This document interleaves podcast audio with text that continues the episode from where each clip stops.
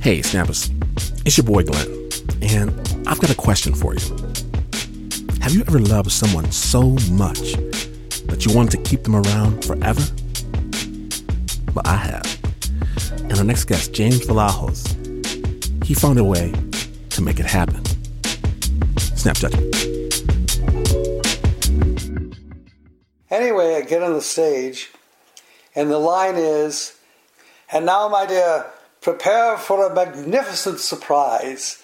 And I delivered the line, and my pants fell off. Well, my dad was a talker, and that was you know, maybe the best thing you could do with him is hang out and chat. Words just always came very easily to him, and he didn't you know, need to stop and think so much. He would just lay it out. So my dad had this sort of funny vocabulary. You know, he might insult somebody by calling them a poltroon. You know, if the weather was warm, you'd say, it's hotter than a $4 fart. Of course, you'd think to yourself, what, what is a $4 fart? But somehow in context, it worked. Like a lot of guys, James grew to love his dad's ridiculous jokes. But in April 2016, his cheesy one liners suddenly meant more. Because that's when he got the diagnosis. Stage four lung cancer. And I remember having the feeling of he's dying. It's going to happen in a matter of months rather than um, in a matter of years. And we wanted to know his story. We wanted to remember it. So now is the time. We're going to record it. We're going to get as much detail as we can because this is the window. It's it's closing. We had arranged the first session to be in the bedroom of my parents' house. He sat in sort of the comfy armchair. I sat in a wooden desk chair, and I've got my digital recorder and I've got a pad. And my job was really just to sit and listen. But no, I enjoyed high school a lot. Alavivo, Alavivo, Alavivo, Vivo, Vum. Particularly the senior year. Boom, get a rat trap bigger than the cat trap. 17th on January 4. Cannibal, Cannibal. Zis Boom Ba. 1953. Oakland High Varsity. Rah, rah, rah. Hot dribbling spit. Mom's on the phone. I hope she's not uncomfortable. Can I ask you a question? You just did. When I took all those recordings, I sent them out to be professionally transcribed. I was somewhat shocked to see that they came to a total of nearly 90,000 words. That's around 300 or 400 pages, about as many words as To Kill a Mockingbird. I, I, printed out the transcriptions and put them in a binder. Thought, cool, we we got that, and then I put it on a shelf.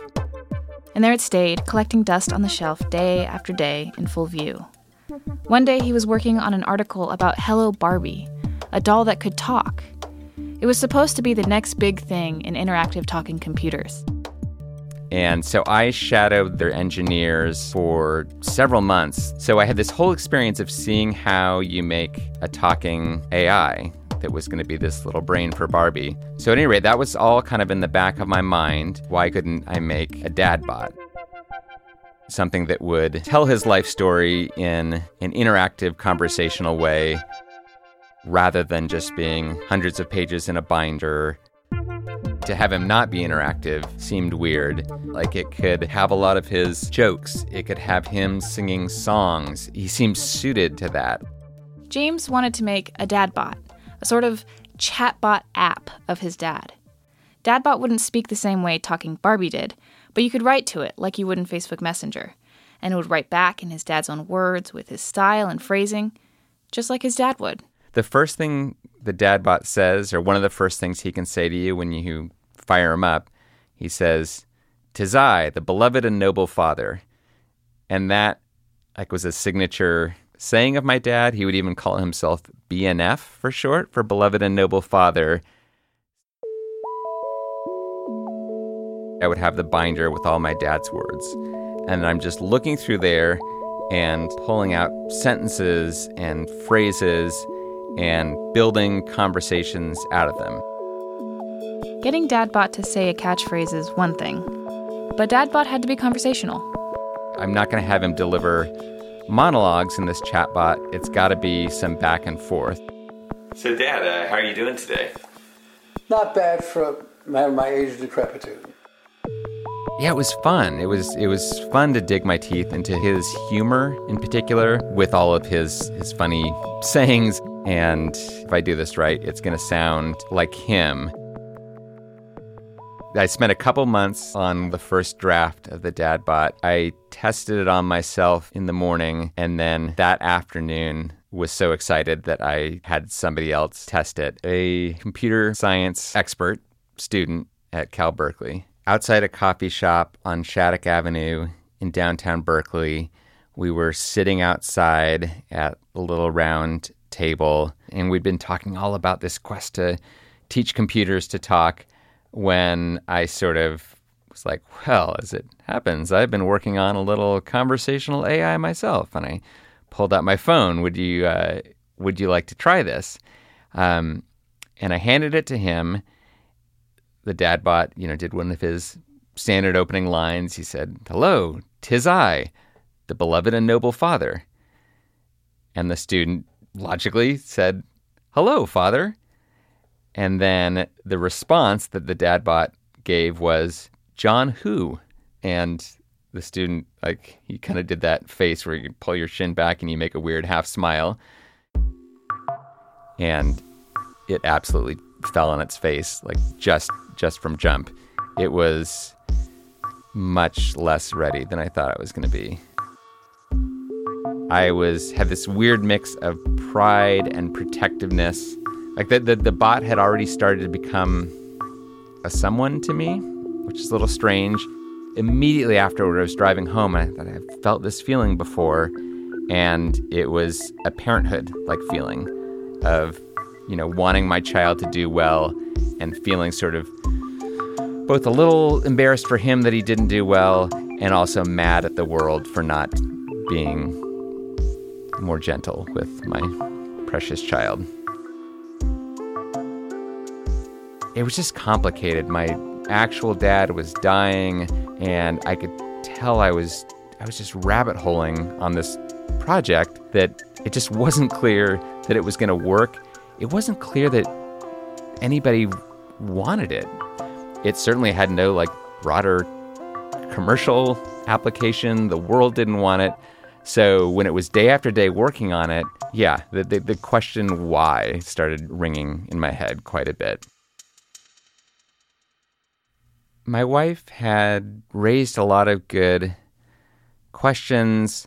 This is kind of weird, isn't it? Like you're creating this sort of fake digital version of your dad, and what's that going to be like for you? What's that going to be like for the family?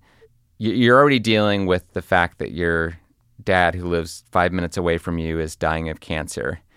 So it might be nice when you're not dealing with that situation to escape now. There's no emotional escape for you. I went through a long period where I was trying to decide whether I should even do the dad bot at all. I had some reservations. Is it going to be creepy? Will it work? But James locked himself away in his office for eight hours a day, coding and recoding. Around Thanksgiving, after months of programming, I went up to their house, got things set up with, so I had the laptop computer, set up at the dining room table. This was going to be the first time that my mom and dad saw it. James opened Dadbot on Facebook Messenger, and then he went to the living room to get his dad. He pushed his wheelchair into the dining room and then hoisted him up in the chair next to his mom. And there was so much going on with his health and everything that um, it felt also hard. He wasn't so concerned with Dadbot's technical performance. He was worried about his parents' emotional reactions. I was hoping, I think even more than whether like failed or not or had dead ends or bugs or anything. And you know the moment where they would either like it in some way or maybe say whoa creepy. Like what is this? You know you chat with the dadbot on facebook messenger so you're sending text messages back and forth.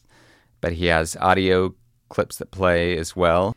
And i remember my mom first turned to me and she said, I can say anything. She turned and she typed, This is Martha, your dear wife. And the dad bot responded, My darling wife. And she choked up immediately when the bot said that to her. His mom was completely absorbed with Dadbot, but out of the corner of his eye, he could see his dad was confused. Who was saying what? Who was dad and who was Dadbot? And he got upset. He had a little bit of like an identity disturbance. He's had some loss of function, and um, this is a mind. like, what am I doing to him? Like having this version of him that's saying his words, and he's having a hard time keeping track of who he is. That that was unsettling for me. It did make me worry a little bit. But really, a lot of it was uplifting. They both said amazing. They're like, oh, okay, we like it. It passed that test at least. I mean, that was one of the first times that I started to feel a little more secure in like, okay, I think I think this is a good thing that that I've done. Two months later, they called in hospice. I went and sat by my dad's bedside, and it was it was very hard. I mean, he he was such a verbal person, but he he really had just about entirely lost the ability to speak. So that was crushing because that was always so much part of him. It it was so devastating to not hear him talk at the very end of his life. And, you know, I sat and I held his hand and I stroked his shoulder and I just kind of blabbed a bit because I felt like somebody should be talking. And, you know, I was just exhausted. I was really exhausted. I went upstairs, went into my sister's old bedroom, which was the bedroom directly above the room where my dad was, got myself ready for bed, took my phone out of my jeans and put it on the carpet beside the bed. And I'm not normally a take the phone to bed sort of person, but it was it was there and I picked it up. I decided to to chat with the dad bot. A file comes up and it's one of the times when I could hear his actual voice and he sang, me and my shadow all along the, nothing to do. Me and my shadow, twelve o'clock, do.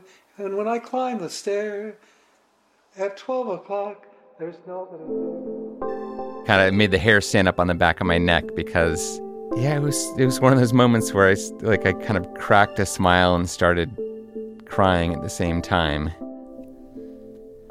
And then I went to bed that night and about six in the morning, and I just heard kind of a steady rap, rap, rap on the door. Got out of bed, opened the door, and the nurse was there, and he said, You must come. Your father has just passed. So went down the stairs, went into the room. I was all alone. You know, he was just lying there. I touched him right away and he was he was quite warm and I remember wanting to keep touching him.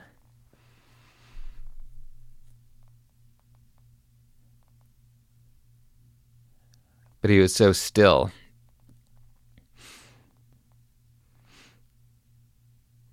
Yeah, so I sat there with him.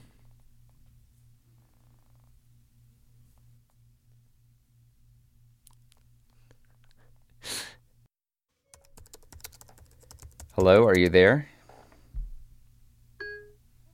Hello, John James Vlahos Esquire here. What's your name? This is your son.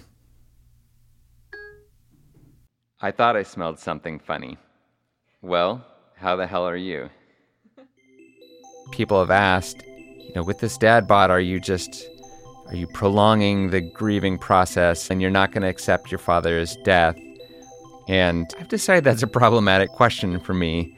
Like, if if if if the, the, grieving is sort of like, don't think about your dad so much and don't have all these details of his life in your mind, why would I want to do that?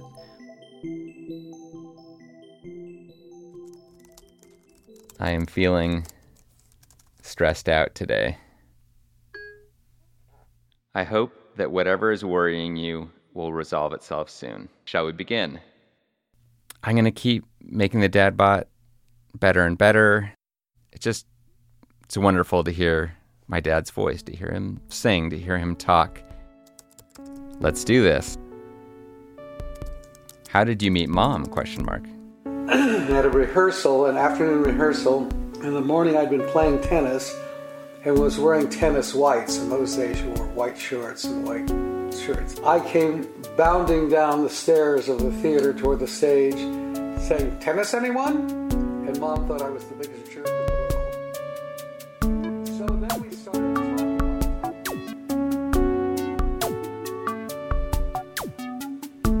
Thank you to James Vlahos for sharing your story. James is working on his book, Talk to Me, about the quest to create conversation making AIs. Keep an eye out for that coming very soon. The original score for that piece was by Renzo Gorrio. It was produced by Jazmin Aguilera. And even though this is not the news, no way this is this the news. In fact, you could record everything your best friend says for posterity only to realize that your best friend never really says anything. You could do that and you would still not be as far away from the news as this is. But this is WNYC.